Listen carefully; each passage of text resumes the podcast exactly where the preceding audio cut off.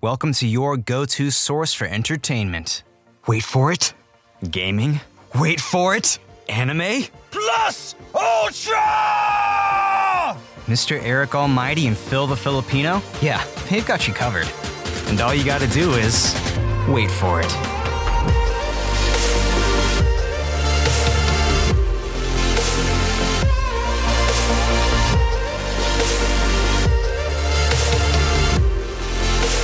This is the Wait For It podcast.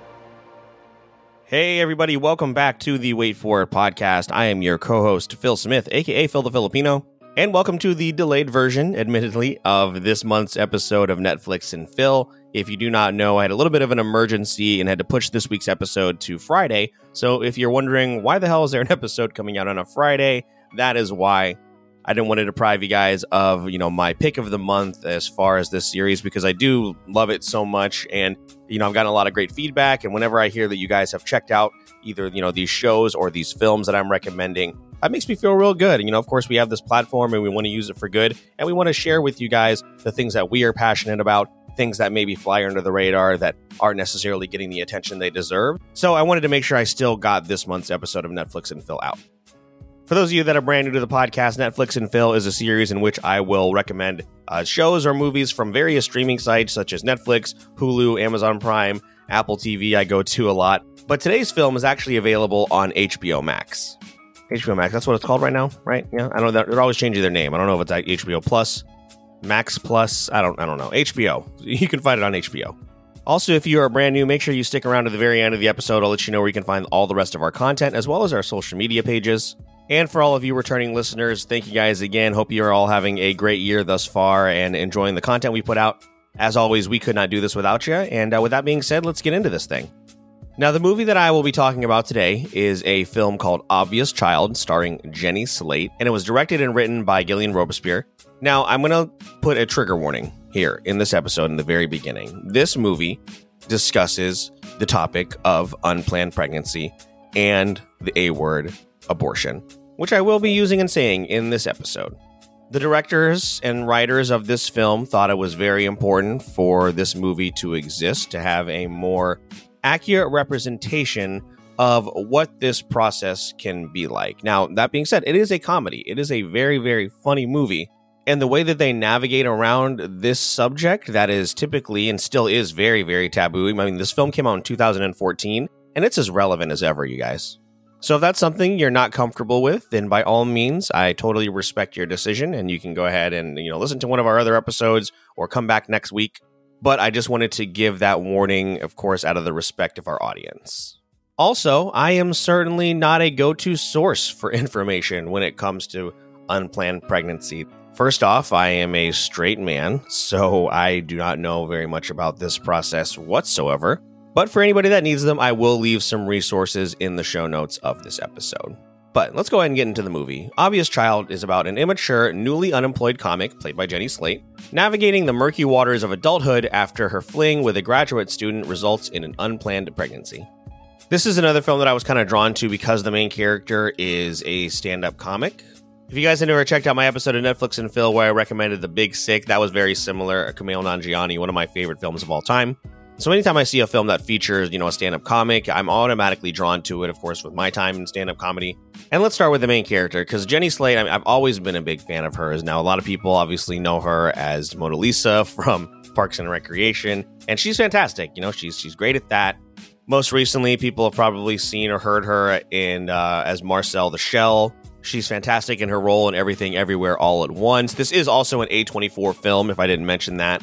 And she's really racked up a pretty impressive library of voice acting appearances. I mean, she's doing great, and it's not surprising. Again, she is just so talented.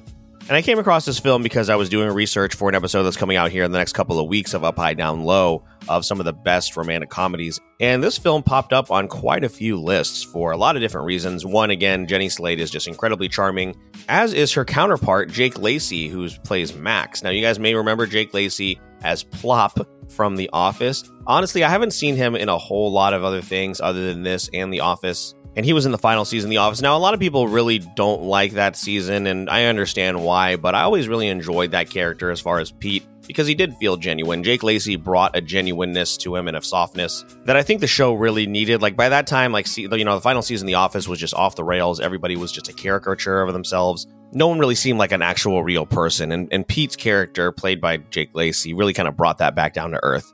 And he's great in this. He's incredibly charming. He is very, very likable and he and Jenny are also incredibly vulnerable, which is why like and that's why this movie is really realistic. During the production of this film, this actually originated as a short film and was written by Gillian Robespierre um, along with Anna Bean and Karen Maine. She said that the story was spawned from her frustration with what she perceived as a misrepresentation of women on screen when it comes to unplanned pregnancy. Films such as Juno, Knocked Up, Waitress.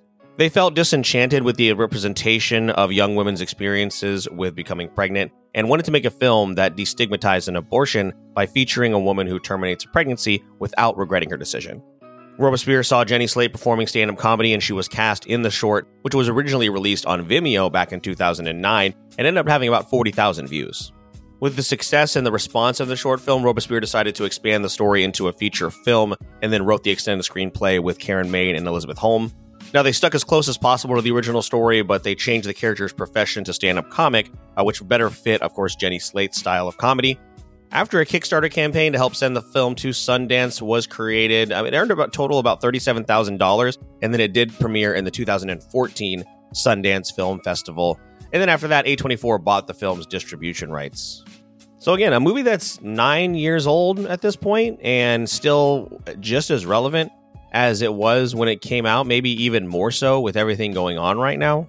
And let me say this this movie may not be for everybody because of the content matter, but I think you should open yourself up to that content matter, right? Aside from people that are, again, that are sensitive to this kind of material, if you're just avoiding the film because you don't like the term abortion or unplanned pregnancy, it's a really great movie to watch to kind of gain a better understanding of again a woman who's going through this process and doesn't necessarily regret it. She knows what she wants. She knows that this was a mistake, and you know she's kind of struggling with the fact that okay, what do I do?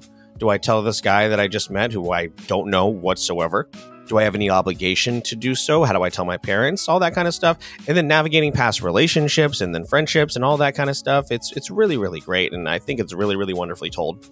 A lot of people feel the same way, especially critics. It's got a 90% certified fresh Rotten Tomato score, 72% audience score for about 10,000 ratings. Now, I didn't go in and look at those ratings specifically, but I assume there are probably some people that are upset about the content matter of the of the movie because again, it can get a little uncomfortable.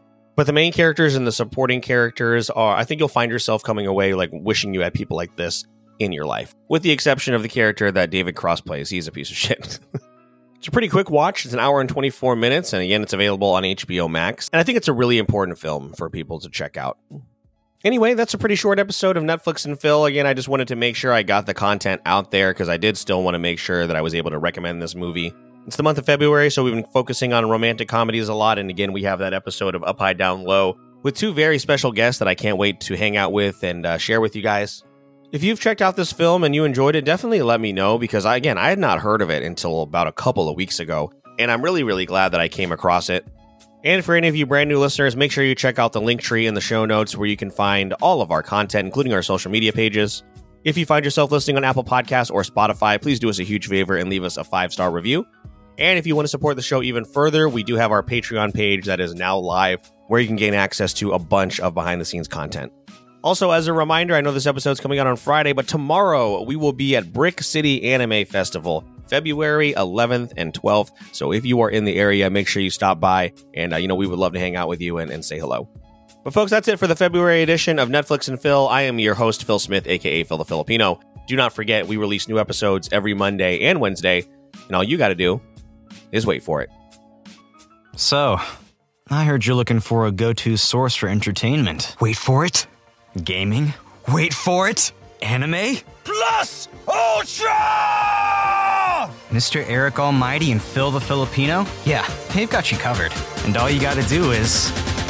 wait for it.